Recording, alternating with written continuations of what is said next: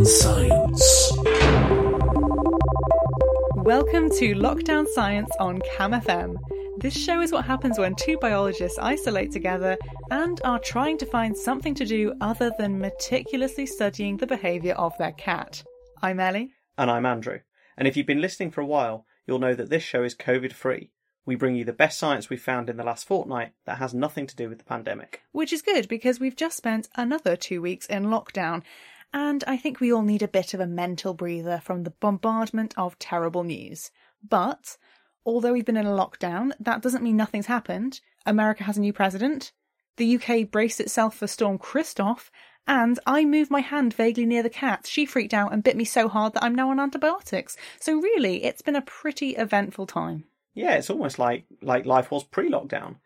And we are also in a new location. We are. We're locked down in the room next to the room we used to be locked down in. It's really very far away. And by very far, I mean literally 2 metres. Yeah, about 2 metres. So. I think but so. The exciting thing is, and if you listen to the first few ones of these, you'll have known that we talked about being in our fort, which was in the bottom of our bunk beds. We now actually sit upright like proper humans in a room. Yeah, so this is kind of an experiment to see whether this podcast is better or worse when we're not giving ourselves back injuries. Oh. Yeah, you know what? Why don't you email in lockdownsciencepodcast@gmail.com and tell us, are you pro or anti us getting back injuries? Tell us how you think it sounds on the pod. That is the feedback we've always needed. Yeah. If you want, I can just sort of sit hunched during this one to give myself back injuries just in case it helps. Yeah, I mean, you know, maybe that's actually the trick to podcasting, and this is going to go horribly. Okay, well, slouching away, let's get on with the show. Science of the Week. Well, it's that time of the show where I embarrass Andrew with how little he knows about science. Just the kind of thing the scientist wants on his science show.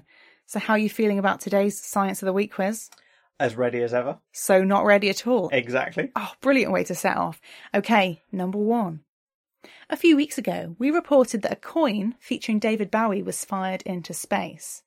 To continue on this excellent and timeless theme, what other unusual object was launched to the edge of space this week? Oh, okay, I've entirely missed this. I've got no idea. I'm going to give you a couple of clues. It was edible, and it was sent into space to celebrate an annual special occasion that takes place on the 25th of January. Oh, I thought you were going to say the 25th of December. That would have been easier. Would have been a bit late. Frozen turkey. No. But 25th of January? Uh-huh. I've no idea. A nut? Maybe? What special nut day are we celebrating? I don't know. International Peanut Day? No, I'm just thinking like... You've definitely heard of this. It's not as obscure as International Peanut Day. Okay, I'm really sorry to the peanut contingent out there. We don't know when your day is. Can I justify my nut idea? Absolutely not. Yeah, go ahead. Well, I just thought a nut was a bit more robust. Like, if you want to send some food into space that might actually remain vaguely okay out there, yeah. Maybe a nut is a good thing. You know, if you send up a ham sandwich, it's probably going to disintegrate pretty quickly. You know what? I think that you are not giving foodstuffs as much credit as they deserve. Okay. What if I said it was squawtish? Oh, is it haggis? It's a haggis. Why? You can't send a poor wild haggis up into space. It was a haggis, and it was sent up to the edge of space as an early celebration for Burns Night. Yeah, which is when Scottish people celebrate the life and works of the poet Robert Burns. The haggis was made by the butcher Simon Howie, and it was launched from their Scottish headquarters. So it's great. They put a camera on the weather balloon directed at the haggis so that you can go on their website and watch the haggis's whole journey up into space and back again, but sped up really fast. Brilliant. So watching the film of the haggis's journey made me realise that I might actually be a little bit overworked at the moment, because I went on like an emotional roller coaster with this haggis that was probably inappropriate for the fact that I was literally just watching a bag of food attached to a balloon. Anyway, so the video has this like really dramatic, inspirational music, which makes you really invested in the haggis's journey.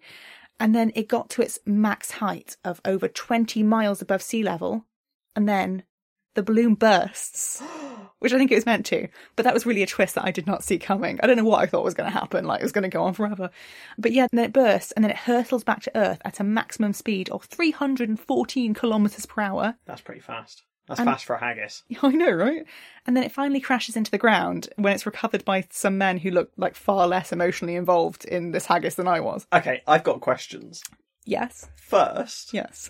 Is that the fastest speed record for a haggis?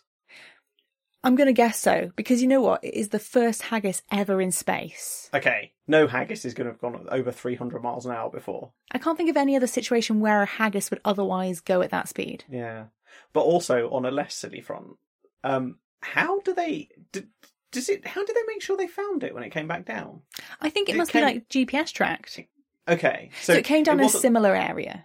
Okay. So they fired it literally straight up, and then it's just kind of plopped back. That's kind of interesting. You sort of assume that an air current or something would take it somewhere. Like, I know. Wow, that's amazing. Very impressive. I do genuinely recommend you go on the Simon Howie website and just watch this haggis on its glorious journey. Sounds great. But when you said firing food into space following the David Bowie coin, I was imagining, you know, a sausage roll that was going to end up like next to Pluto one day. They've really gone for it. I think that's what I was hoping for. I think that's why I was so shocked when this balloon burst, which is all part of the plan, because obviously they wanted the haggis back. Yeah. But, yeah. So who's now eating the haggis? No one. It is now being referred to as the space haggis, and is being preserved like a bona fide VIP, because it has the official title of the first haggis in space. Mm. So they want, when lockdown finishes, for it to be able to be like taken around schools to show people and get kids involved in STEM. Oh, that's really cool. I mean, I'm sure. Or haggis making. True. I think it's probably just a marketing ploy, but it's really enjoyable. So basically, bow down to its haggisy glory. All hail the space haggis. Yeah. Number 2. What job, which is the first of its kind in the UK, is being advertised by the Kent Wildlife Trust and Wildwood Trust? This is something I ought to know about. Probably. It's not quite the kind of job you're qualified for, but I'm surprised it hasn't come on your radar. Yeah, well, I'm thinking, you know, Kent Wildlife Trust, that's my sort of... You do a lot of work with the Wildlife Trust. Yeah. The first of its kind in the UK. I don't know, I've got no idea. It's for a bison ranger. Ooh! Yeah. Don't you wish you were qualified? Oh, 100%. The Kent Wildlife Trust and the Wildwood Trust want 2 people to take on the role of looking after and managing a small herd of bison that are being introduced into a 200-hectare enclosure in the Blean Woods near Canterbury as part of the Wilder Blean project. That's very exciting. I have heard about the bison going back to Blean Woods, actually, but I'd sort of forgotten about it, and I also hadn't thought about the fact that they would need a ranger. I mean, who's going to look after the bison, right? Yeah, exactly. So the idea is that the bison will help restore the woodland because they rub up against trees and end up felling them, which in turn opens up light spaces and bare earth within the woodland for other species of plants and trees to grow into. So it basically stops the woods being entirely dominated by one species. And then, in turn, that also creates dead wood, which is vital for many insects. Perfect little ecosystem restoration, because it's what the UK in particular is really missing is stuff that kind of goes in and just kind of messes up woodlands a little bit. Like, you know, large animals kind of smash their way through it, knock some trees down, like just open up the undergrowth a bit and get some light in. Well, it's what ecologists would often call ecosystem engineers, right? Because they really change the environment they live in just by existing, just by being, yeah. And, you know, changing it for the better. Yeah, and we discussed a few weeks ago the success of the beaver trials in Devon and how they've kind of brought a whole river ecosystem back to life, and essentially the bison can kind of do the same sort of thing for the woodland. Yeah, exactly. And this might sound like a really bizarre thing introduced to the UK, but they'd be essentially fulfilling the role left by ancient steppe bison that once lived in the UK. So it completely makes sense. Yeah. Does that sound like the kind of job you'd enjoy? I mean, I don't know what it involves, whether the sort of, you know, a bit of vet work for the bison or just whether it's kind of driving around on a quad bike looking after them. I mean, why don't we look it up? Let's look at the job advert. So I'm heading to the website. It says apply here. Let's have a look. Oops, ooh. I accidentally clicked it. Oh, no. Salary up to $27,000 per year, dependent on skills and experience. Not bad. You need to work near Canterbury. Canterbury's lovely. Yeah. They say, please note, we are receiving a very high volume of queries. Please help us by reading the FAQs in the application pack, which should answer most questions. They're just having a load of people going, please, I want to work with your bison. Yeah, I'm really qualified because I really like bison. Can I stroke your bison? Can I ride the bison? So importantly, we need to look at the job description, I think, to find out what people need. They're really going to enjoy us advertising this, aren't they? So the post holder will... So these things are essential. You need excellent knowledge of practical management of cattle, including handling, breeding, condition scoring, and illness/injury care. You're out. You're out, mate. You're out. Also essential, extensive experience and confidence in livestock husbandry. You're out. Yeah, you know what? I don't think it's even worth going on. I don't think you're going to get this job, mate. What a shame. Yeah. Although, this one sounds nice. An understanding of natural animal behaviours and an empathetic view of animal management. Oh, that sounds sweet, doesn't it? Yeah, I think I can do that. Yeah. You need a current driver's licence. You got it, mate. Yes. 100%. Yes. You're qualified. Qualified for at least one of their bullet points. Love it. You don't need a firearms licence. Just desirable. Oh. Mildly worrying. Okay, then, let's not ask. Yes, so there you go. So actually it needs someone really quite qualified. Not necessarily with bison. That's the important point. Yeah. With cattle in general. Yeah. Someone who's good with a Highland cow. Exactly. Imagine that, putting that on your CV. I've got something about, like, PhD in science communication, but I'd much rather be like, knows a way around a Highland cow. Yeah. Ready for bison. Yeah. Absolutely gagging for bison. Yes, so assuming that you had all of those qualifications, I feel like you'd quite enjoy that job though, right? Sort of sounds very outdoorsy. Outdoorsy with the bison. Yeah. But imagine if the bison got a little bit cheeky. Do you know how much a bison weighs? If you had to tell off a bison. I think this is where the firearm license comes in, isn't it? It might be. They're going to be a few tons, aren't they? Male bison can weigh up to a ton. Up to a ton, okay. I mean, that's still quite a lot of weight. You don't want to be disciplining an angry bison. No, I think the bison's going to win that argument most times. I think that. I'm really intrigued to know who gets this. I mean, I'm going to bet someone with a lot of livestock experience, but good for them. Very exciting job. Number 3. Last week saw an orange creature leave the White House, but what orange creature has been discovered in Guinea, West Africa, which we all hope will be here to stay? Can I just say this question was kindly sent in by Shazabi? So thank you for that question. I do like this one. Oh. Also, I just always love a question from someone who sent in an email because it's like a little bit less work for me to do. So thanks. Yeah, I think I might have heard about this. Is it a bat? It is a bat. It's a bat with strikingly orange fur. Oh. So the species was actually discovered in 2018 during surveys by scientists from the American Museum of Natural History, Bat Conservation International, and the University of Maroua. But the discovery has only just been published because, you know, all the work that goes into actually proving a new species is actually something new. Yeah. So you said it's orange. And where was it found? Mainly orange, got a bit of black on it, and it was found in Guinea, West Africa.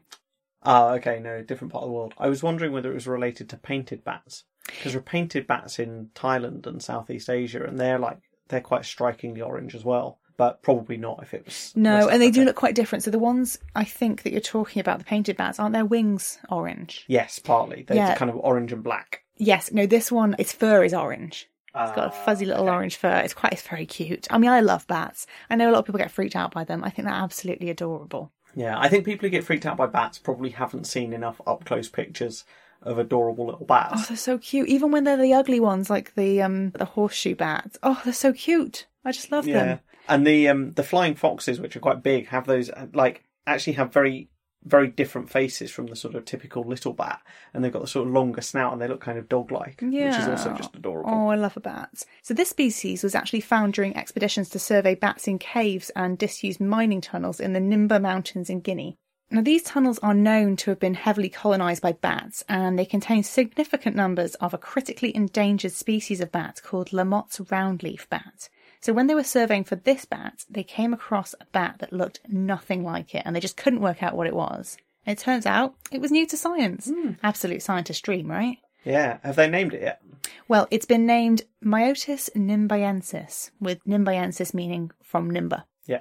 So it's not a super catchy name, but I suppose maybe it'll get a common name in time. This new discovery just backs up the evidence that the Nimba Mountains are such an important area of bat diversity and endemism.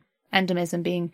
Well, you can explain what endemism means. Yeah, so it's where you've got an area where a species is only found within a certain geographical limitation. So we often describe it in terms of being endemic to a country if a species is only found within a country's borders. But it can also mean other things. It can be applied to any kind of geographical region, because obviously being endemic to China is kind of... You can be quite a lot more wide-ranging if you're endemic to China than if you're endemic to San Marino. Yeah, exactly. Apparently the Nimba Mountains are so important for diversity because they contain a number of very high mountain peaks, which have a very different habitat to the lowlands around. So there's just such a heterogeneity of habitats there. There's loads of different niches that animals can fit into. The problem is that these bats are only known from these disused mining tunnels, as is much of the population of Lamotte's roundleaf bat. And in time, these will collapse if nothing is done to secure them. So discoveries like this aren't just fun, although obviously knowing that a bright orange bat exists is fun. It's always good news. They're also important for securing support from governments and charities to protect the bats' habitats. So it's a good news story, really. Yeah, very cool. Number 4. This week, a paper was published in Nature detailing a phenomenon known as blue jet. What is that? Oh, I don't even know what realm of science we're in here. Yes. I don't know. I mean, is it like Blu-ray? Are we talking technology? Or is it like, I don't know, a blue jet of, I don't know, chemistry? Biology? Physics? Geology? Blue John? That's a type of rock. I know that much. It's flashes of blue lightning-like bolts travelling upwards out of thunderclouds into the stratosphere. Wow. Yeah, that exists. I know. Neubert et al. Report that a blue jet was observed in 2019 by scientists on board the International Space Station. Wow. So they saw it coming up at them. Yeah, I mean, it goes up into the stratosphere, so it doesn't come literally all the way to the space station. It goes into the outer atmosphere of Earth. But yes, it's creepy, right? I can imagine looking down from the International Space Station. You see shots taken from above of thunderstorms that are happening below, and essentially you've got a layer of cloud, and every so often it flashes when the lightning comes up. But the lightning's going down, so all you get from above is sort of the flash of the cloud lighting up. But that seems so much more terrifying being above it. And instead of the flash, you get a bolt of lightning that comes up towards you. And the thing is, because the jets go upwards from the clouds, unlike typical lightning, they're much more obvious from space than they are from the ground. Yeah. So, but in case you want to see what it looks like, and let's be honest, you totally should, you can go on the European Space Agency's website where they've got a recreation video of what it looks like. It's really cool. It's really weird. You basically see these 5 blue flashes go off that kind of look like pretty normal lightning, followed by a blue pulse that goes upwards from the clouds and then fans out into a huge cone shape, which stretches into the stratosphere. Wow. So if you're not familiar, the stratosphere is the area of the atmosphere that extends roughly 10 to 50 kilometres above the Earth's surface. Mm. So it's pretty dramatic looking. That's amazing. That sounds, in my head, I'm picturing something like one of those scenes on Doctor Who, when they're sort of from Earth, they're firing something at a spaceship that's of aliens attacking or something, and you've got these bolts coming up, kind of shooting up into the sky. It's really not that different. It goes up and then it kind of spreads outwards like a cone. Yeah. Oh, it's weird. It is weird. So I'm not a physicist, as you know, but I've been reading up on this. And basically, it's caused by differences between the charge of the thunderclouds, which are positively charged, and the air above the cloud, which is negatively charged. And then when these charges meet, they swap and they briefly equalise. And this releases this huge burst of static electricity. And the visible effect of that is this incredible blue jet. It's just absolutely mad. Wow. I mean, I love thunderstorms in terms of being inside, snuggled up, watching the thunderstorm outside. Yeah. But I think the idea of being in the International Space Station and seeing essentially a huge Powerade water fountain erupt from the Earth would have to go into the category of super cool, but not sure I have the level of chill to cope with that. No. I mean, I'm not sure you have the level of chill to cope with being on the International Space Station anyway. I mean, probably not. Add that into it, and I have lost my cool. Anyway, this paper by Neubert et al. Is very cool because although we know the basic mechanism behind these blue jets, there's still a lot to understand. So having this well-documented example is just a step in the right direction towards, being able to know exactly what conditions cause them and, I guess, ultimately being able to predict them. Number 5. Researchers have discovered a cave painting in Indonesia that they believe to be the oldest ever found. What is it a painting of? I don't know. People tended to like painting hunting scenes and stuff, didn't they? So I'm going to go with some kind of Indonesian forest cow. It's a Sulawesi warty pig. So you're not too far off. Okay. It was found in a limestone cave in South Sulawesi, and it's a clear depiction of the species because this ochre painting shows even the warts on the pig's face that are characteristic in adult male Sulawesi warty pigs. So basically, it lives in Sulawesi, it has warts, it's a pig, the name fits. Yeah. Its age is incredible, though.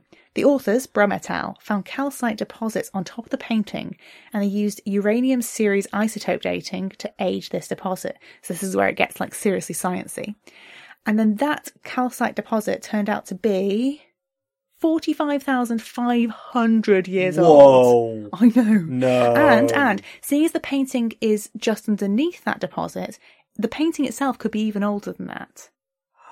What? That is so long ago, I just can't quite comprehend it. Okay, when you said that, halfway through the question, I thought the question was going to be, how old is it? And my guess was going to be like 15,000 years. Like, I know. It's mad. 45. Yeah. At a minimum. That's crazy. That's also a really clever way of dating it as well. I was wondering how they'd managed to get the date on, but that's really clever because the deposit has to have built up after the painting. Exactly. So it's believed to be the earliest known representational art ever found. That is art that actually depicts a particular object, like an animal, rather than abstract drawings. Yeah. In the painting, the pig is facing two less well-preserved pigs as if it's watching them interacting. So basically what we have here is the preservation of a nosy pig just eavesdropping on its other little pig friends. So I'm not going to lie, it looks so much like a photo that the Museum of English Rural Life would post on their Twitter account. Yeah. If anyone listening hasn't followed the Merle on Twitter, do it now. It sounds really dull, but they post these hilarious photos of like old-fashioned livestock with funny captions. It's brilliant. It's just golden Twitter entertainment. It's so good. But basically, this pig is an absolute unit. I'm gonna show you a photo after this. For those of you listening at home, please Google this pig painting. It's so good. And it's so old. Joking aside, this is a really incredible discovery. These paintings are believed to have been created by Homo sapiens, the exact same species as us, but at least 45,500 years ago. What a find. Yeah, that's amazing. I love stuff like that. Well, at the end of that round, you got an impressive score of 1. What? 1 out of 5. Oh, no. Yeah. I just got the bat. I'm sorry, you just got the bat. You didn't get anything else. But you know what? We had a really nice chat about some very cool science. So really, everyone's a winner here. Except you. You got 1 out of 5. Journal Club. Anyway, after that glorious score, it's time to hear what paper you've got for us this week. You ready to go? Yep, I'm ready. So, this week, I'm taking us back to the reason that this podcast exists. Because we're bored? Sort of. We claimed that this was something for us to do in lockdown, other than study the behaviour of our cat. But I'm going to bend the rules and say that it's okay if we're studying other people's cats. Yeah, I'll give you that. My other excuse, because I know I covered a cat paper fairly recently, is that this is actually a listener suggestion. Oh, we love a listener suggestion. We had a question and we got a paper. Yeah. The listeners are doing the work for us this week. We love to see it. Yeah, so Kate got in touch with us at lockdownsciencepodcast@gmail.com to suggest a paper on whether domestic cats can recognise their owners. Kate knows our taste. I feel like there's some potential for dreams to be made or ruined here. Yeah, do I want to know the answer to this? Because my impression is that Suki knows me and loves me for who I am, not just because I provide her with food. Well, you might have to wait and see. Where we are in 10 minutes. I don't care what you say. Suki is special and I am special to her. Okay, well, we're going to take this on anyway and see where we end up. So, how much do you know about domestication? I've actually been doing a lot of reading about domestication recently as part of my PhD. So I really hope you're going to find me something a bit more interesting than turns out birds become bad parents. I'll give it a little run through for the listeners anyway. But the paper is about asking questions about how far domestication has developed. So domestication is the process by which, over thousands of years, humans have kind of unwittingly guided the evolution of wild species to form the modern animals, which are now very useful to us. So cows, sheep, pigs, goats, horses, llamas, dogs and cats are all domesticated animals descended from wild ancestors. What's happened over these thousands of years is that humans have taken advantage of animal traits which exist, whether that's producing good meat or milk or eggs or wool, being possible to ride or train, or being able to chase off intruders. Over time, humans have encouraged the breeding of animals which display these traits most strongly, producing the most meat or the most wool, growing faster, laying larger eggs or laying them for longer, whilst also favouring individuals that are less aggressive and more docile, and are more comfortable around humans. Mm-hmm. Effectively, This is selective breeding dating back thousands of years, which has slowly driven the evolution of species that are quite different from their wild ancestors. Yeah, I mean, pug versus wolf, you know. Yeah, exactly. So I was going to mention dogs. So it's thought that dogs were the earliest species to begin domestication, around 15,000 years ago, when people formed some kind of alliance with wolves. I know that you're trying to be impressive, but 15,000 years ago is not as long ago as 45,000. Only a third of all the age of your cave painting. Yeah. So, yeah, okay. Long time after that cave painting was done, some people started to kind of, you know, hang out with some wolves a little bit. And looking at dogs today, it's quite clear that we've selected for a whole range of physical and behavioural traits that are quite different from wolves. So dogs can be bigger or smaller or hairier, leggier, skinnier, and unfortunately in some cases downright unhealthy. But what we've also bred into dogs is an ability to communicate with us. So dogs can recognise familiar humans by sight, by smell, or by sound, and they can communicate with facial expressions and behaviours, and we can read them and they can read us. Cats, on the other hand, have a shorter history of domestication, only dating back about 9,500 years. But enough time to be absolutely freaking adorable. Am I right? Well, maybe. Or maybe they were just naturally absolutely freaking adorable. Because, you know, as we found out last week, so are wolves. True. So domestic cats are descended from the African wildcat Felis sylvestris, which is native to sort of North Africa and the Arabian Peninsula. And in the first instance, this is thought to have been a very passive process, with cats essentially hanging around people to prey on mice, which were feeding on our grain stores. So the actual time frame over which cats have been strongly domesticated is much shorter than it is for dogs, and therefore they are less domesticated. Nevertheless, the meowing of domestic cats is apparently perceived by humans to be more pleasant than that of African wildcats. Interesting. Domestic cats react differently to familiar and unfamiliar humans. So the question that this week's paper sets out to test is, can cats distinguish familiar humans from unfamiliar ones by their voice alone? Ooh. So this isn't quite as black and white as it sounded to start with. We know, or we knew before this paper, that cats could recognise familiar humans by sight, but this is specifically whether they can do it on voice. Okay, so I think I'm okay with whatever this comes out as, because if they do, great. If they don't, it's fine, because Suki just loves me by sight. Yeah. So in 2013... Atsuko Saito and Kazutaka Shinazuka, apologies for terrible pronunciation, addressed this question by studying 20 domestic cats. They took recordings of each cat's owner and 4 strangers calling the cat's name or its commonly used nickname. Aww. And I like this, because we've got nicknames for Suki that run well into double figures. So it's reassuring to know that clearly it's not that unusual to have some nicknames for your cat. They're all very affectionate, but some of them cannot be said on the radio because Ofcom wouldn't let us. Anyway, with the owner out of sight, the cats were then exposed to the 5 recordings in order.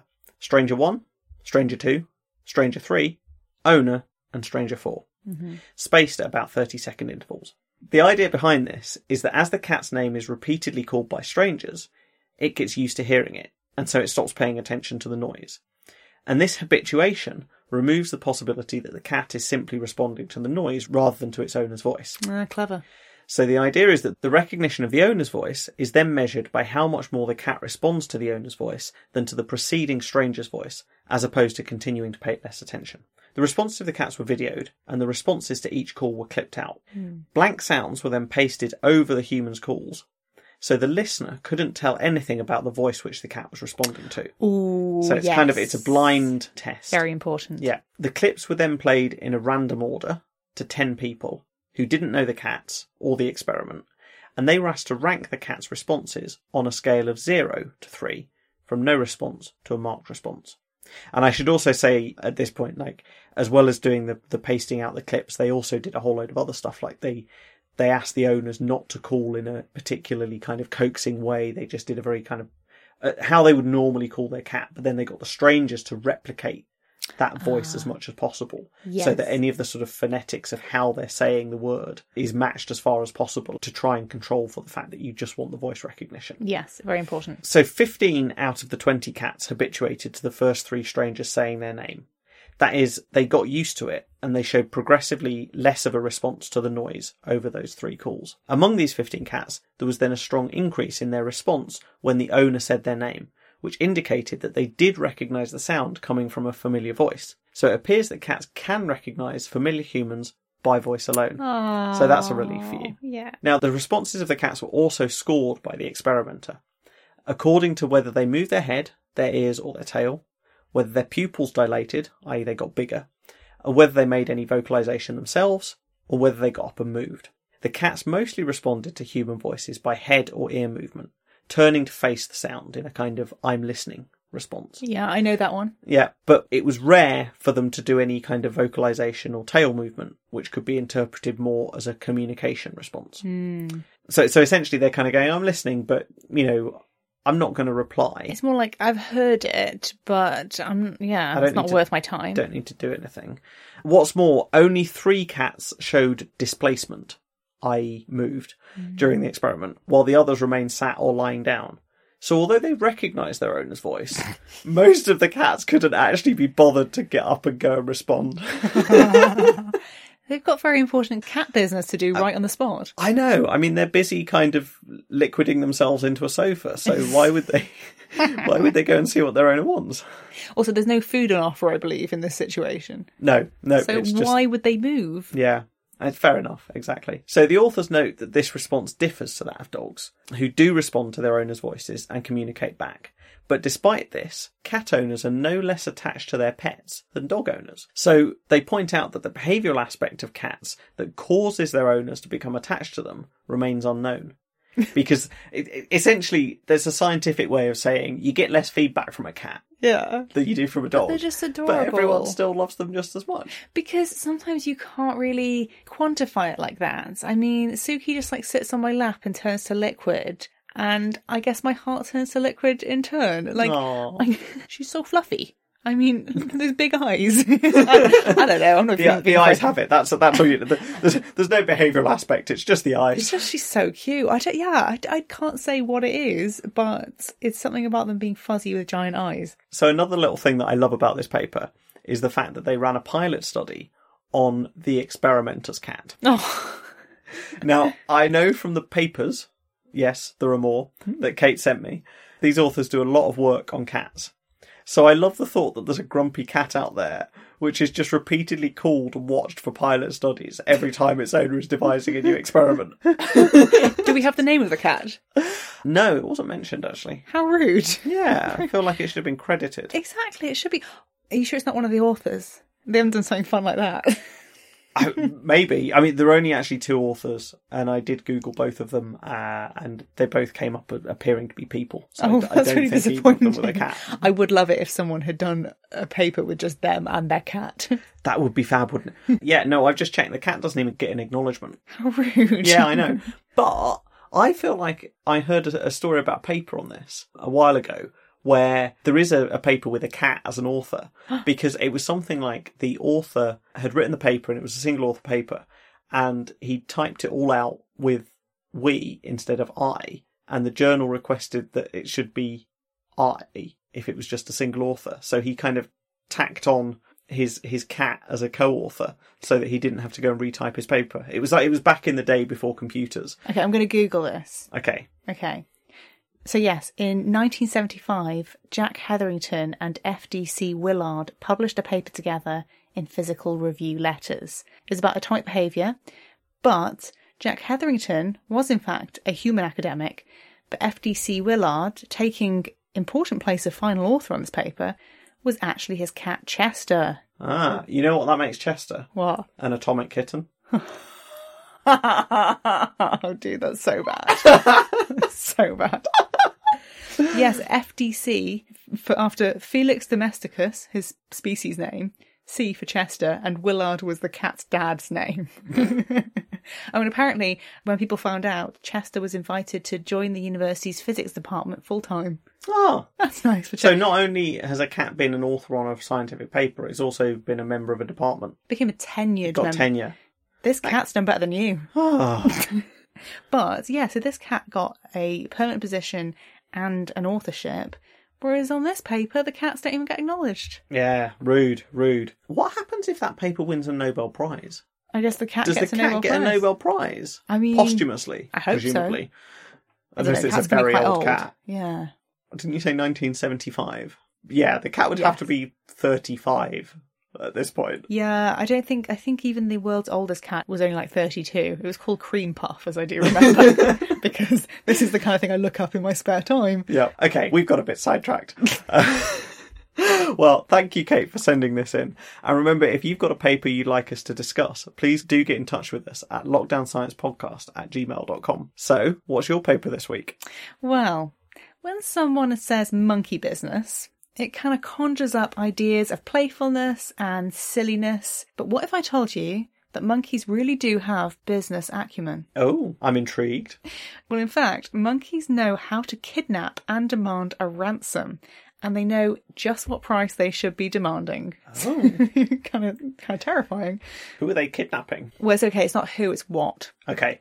This week, I came across a paper published in the middle of January by Laker et al. Titled Acquisition of Object Robbing and Object Food Bartering Behaviours, a Culturally Maintained Token Economy in Free-Ranging Long-Tailed Macaques. It basically shows just how crafty and clever a species of monkey can be. Is this about monkeys nicking stuff? It's about monkeys nicking stuff. It's actually a really fun paper, even though the title is very long. The researchers conducted observations of a large free-ranging population of long-tailed macaques around the Uluwatu Temple in Bali, Indonesia.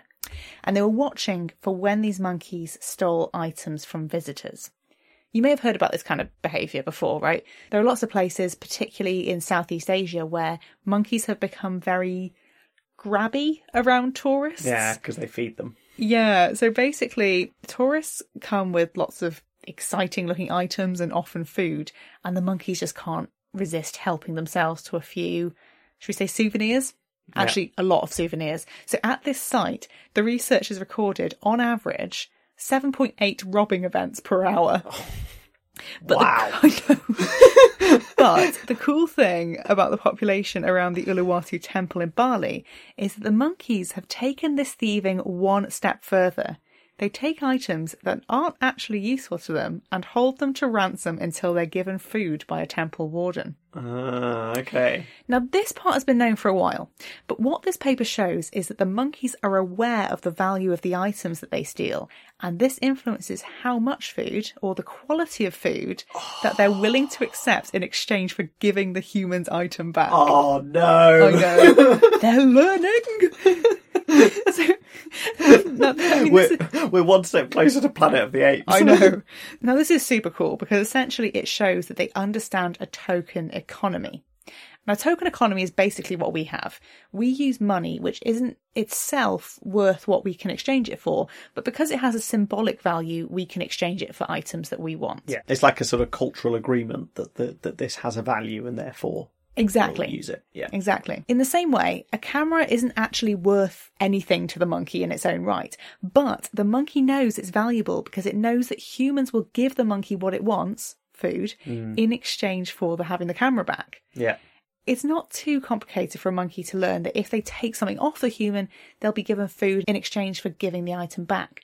But actually being able to learn how much humans value different items is really clever. Yeah. So they know that if they nick someone's cap, they might just kind of give up and not give anything for it because they don't really care. Whereas, yeah, if they nick sunglasses, maybe people want those back a little bit more. And then, yeah, something like a camera, that's a high-priced item. Exactly. They ranked it just like that. So in order to rank whether items were low or high value to humans, the researchers observed how often humans would try to barter with a monkey to get the stolen item back. So that kind of assumes that items that humans didn't bother to try to get back were low value, and the items that humans were willing to swap for, you know, the firstborn child were probably pretty valuable. Now that to me seems really sensible, and the results make a lot of sense.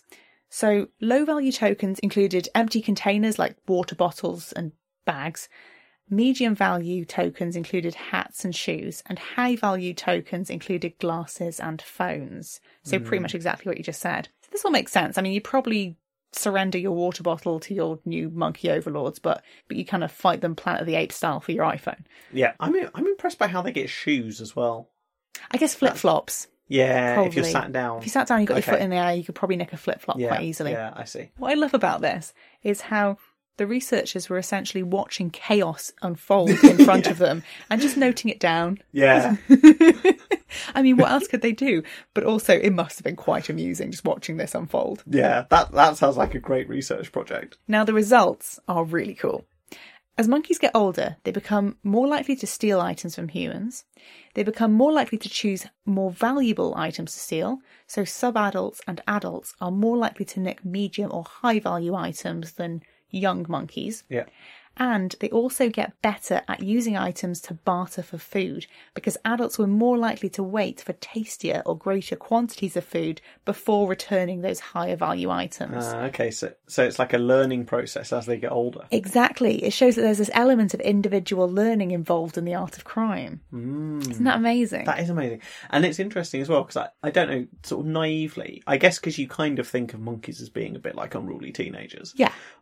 I guess naively I would have thought that maybe younger monkeys would have been more likely to steal stuff because they're the ones that are kind of messing around. But actually this kind of flips it, because it's not a case of messing around. It's a case of stealing because you know it's an effective way to get food, and therefore actually it's the adults doing it more. That's really weird. Yeah, essentially it's an economy. What we're seeing here is that non-human primates can understand the concept of symbolic value and they can use it to their advantage. Yeah. It's not the most honest of economies that they've created here, because it feels less like a currency and more like a hostage situation.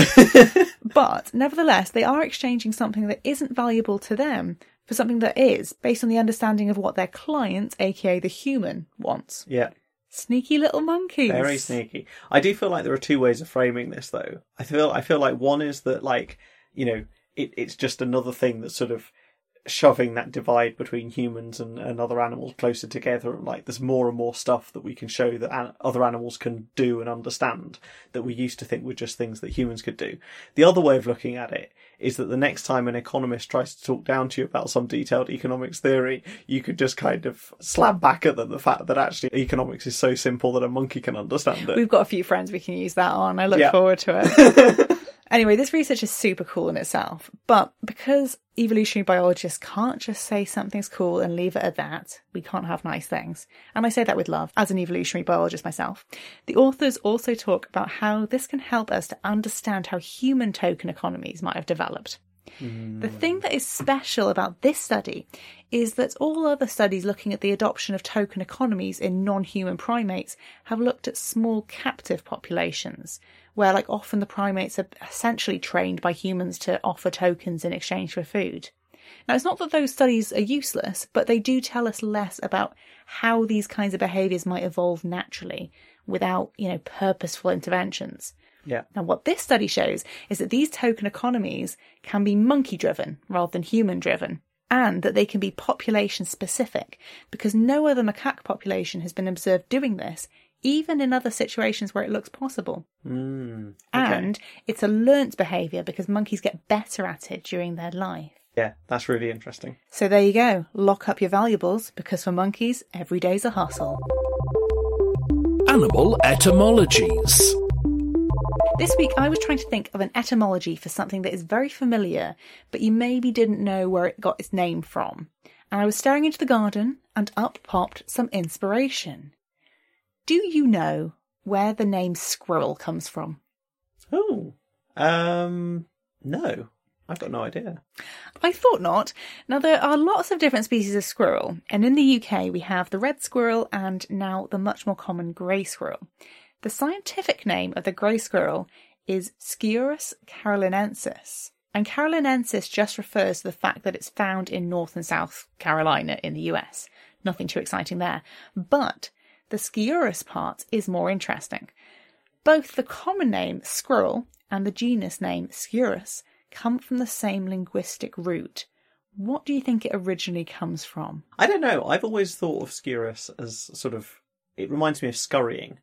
So it kind of seems apt for a squirrel, but I've got no idea whether that's actually where it comes from. You know, that's also what I probably would have guessed, because it just sounds quite squirrely. Squirrely, yeah, exactly. It's not. So Sciurus is a Latin word meaning squirrel, which means we're not at the original root yet. So let's go back to ancient Greek, where it comes from two words, scia, meaning shadow, and ura, meaning tail. So Oh. A squirrel is a shadow tail, which I think sounds very mysterious and super villain-esque. It does. So it seems to be either because they would sit in the shadow of their own tail, or because their big bushy tails would create a shadow. It's not entirely clear anymore. Yeah, I guess the way they sit, they use their tail for shelter at least. Exactly. If it's cold or if it's raining. So maybe they use it for shade. And there you go. Don't think of squirrels as cheeky little munchkins in your garden. They are, in fact, ominous shadow tails. Isolation recommendations. Right, so heading into another week of lockdown, what's your recommendation for people staying at home? My recommendation this week comes from a colleague who a few days ago pointed me to a tweet by Matt Bertone, at Bertonemia, advertising a free, downloadable colouring book which he wrote on different types of arthropods. Oh, I saw this. Yeah. I like this. So arthropods are the large invertebrate group, which includes insects, crustaceans, spiders and scorpions. And this book includes a couple of introductory pages with information about arthropods and their habitats and their diets, as well as their distribution across different biogeographic zones of the world. There are then 24 pages of pictures for colouring in, covering lots of different orders or groups of arthropods, together with an accompanying fact sheet about each group. I think this looks like a great resource for both kids and adults as a winter activity to do some mindful colouring in, but also to learn some animal facts at the same time. Yeah, I'm so up for this. And am I right in thinking there's even a burying beetle on the front cover? Oh, I actually didn't notice that. Did you? Check it. Okay. There is. Or something that looks very much like a burying beetle anyway. Yeah, I'm not sure what the species is. I need to look at it in more detail, but I did indeed think I'd seen a burying beetle. Yeah, it looks like a burying beetle, a scorpion and a woodlouse crawling over the world. Repping the carrion community. I love it. Yeah. Yeah, in case anyone hadn't noticed from earlier episodes, I work on burying beetle for my PhD, and most people don't even know they exist. So when there is a burying beetle in anything, I'm like, oh, I feel validated. It's very exciting. I think this is a great idea. I think with lockdown, there's very much a tendency to be inside our heads a lot. Yeah. You know, think too much. And this is just a really lovely resource for people who maybe just want to try something a little bit different and not think for too long. No, I think it's great. I mean, you know, kids love colouring in, but actually there's a bit of a craze for adult mindful colouring, because it's just a great way of kind of taking your mind off things and you just get absorbed in doing something else for a bit. And in this case, you can learn at the same time. Yeah. So this is called Arthropods, a colouring learning guide for young naturalists. And in his tweet, Matt said that he wrote this book a few years ago when he needed to earn some cash, but he never actually used it. And since he now has a job, he's putting it up there for free. So I just thought that was absolutely lovely. Yeah, it's just, that's really just wholesome. Doing a good thing. So if you want to look it up, his name is Matt Bertone. That's at Bertonemia, Bertonemia, on Twitter, and the tweet was on the 22nd of January. Should we do that? Should we have an arthropod colouring in sesh this weekend? I think we should do. Oh, yeah. That sounds wholesome. Let's get some food in and colour some insects. Yeah. I love it. What's your recommendation? Can I do a cheeky self-serving recommendation? Oh, go on then. Yeah. The new series of my other CamFM show / podcast has now started. Woo! And the super convenient thing about it is that it's fortnightly, like this show, but it comes out on the week that this doesn't. So if you want your weekly fix of science, then I have got you covered, kiddos. And what's good about this one is if you like this podcast, but you're really in it for Ellie and you think that I'm a bit rubbish, you can head straight on over to Us and STEM and listen to more Ellie. Or if you think I'm also a little bit rubbish, then don't worry, because I don't talk very much in this one. I'm interviewing other people. So it's called Us and STEM, and I chat to a guest each week about their life and work in science. It's an informal chat show, and I feature guests from all across the STEM fields and from all stages of their career. So it's a really fun and interesting mix. Last week's episode featured Professor Chris Jackson, who you may know from the most recent Royal Institution Christmas lectures, and he's also chair in sustainable geoscience at the University of Manchester. He told me about what it was like behind the scenes at the lectures, all the messages he received afterwards about his most dangerous expeditions, what sustainable geoscience actually is. He talked about institutionalized racism in academia and how we can help break this down. So basically we had a really varied, really interesting chat about his life and his work and his perspectives on big issues. He was brilliant. Academia, 100%, needs more professors like him. Yeah. I mean, we watched his Christmas lecture together, and I mean, he came across brilliantly in that. But from everything you said, from chatting to him, he also just sounds like an absolutely lovely guy, as well as being a brilliant scientist. Yeah, well, he's engaging, he's fun to talk to, he's passionate about his work. He has this really impressive academic career, but he also cares about societal justice, and he's not afraid to speak out about it. Yeah. Anyway, you can find that podcast on Apple Podcasts and Spotify. Just search Us and STEM. And in this case, STEM is spelt with 2 M's because we don't want to leave the medics out. And it's not just that's available, right? You've got your old episodes on there too. I have. I've got series 3. So this was a show that I originally started doing just live in the studio. So I didn't used to put any of them up as podcasts. But last series, the CamFM studio shut because of COVID. So I started doing them as a podcast as well. So they go out on CamFM, and you can check out series 3 and now each of these ones on Apple Podcasts and Spotify as they come out each week. And who have you got on next week? Well, next week I have Sophie Pavel, who is a zoologist, author and wildlife presenter. And I chatted to her earlier today, so I've already recorded that one. And it's really cool. She talks about how she went from zoology student to starring in wildlife documentaries and writing a book. Although that's not how she puts it. She's very modest. I'm going to blow her trumpet for her. She's very cool. She has lots of interesting stories. And I know that she's going to be a really fun one to listen to. So that one's going to be available on Apple Podcasts and Spotify next Friday on the 5th of February.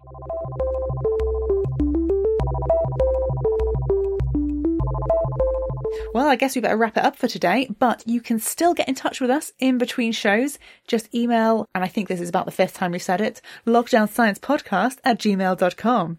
Now send over your cool science papers, your ideas for animal names you want to know the meaning of, or just say hi. We do like getting emails, even if one of them last week was from your sister saying that she was glad that we changed the jingles in it because she couldn't stand the sound of your voice. So that's nice.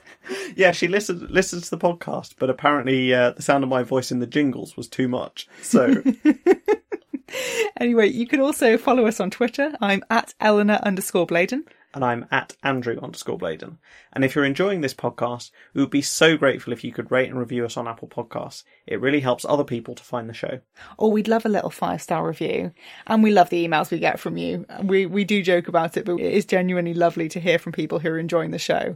When we record it, it can just feel like we're chatting to ourselves. So hearing from listeners is a great way to find out that you're out there. Well, that's about all we've got for today. But we'll be back in 2 weeks' time with another episode of Lockdown Science on CamFM.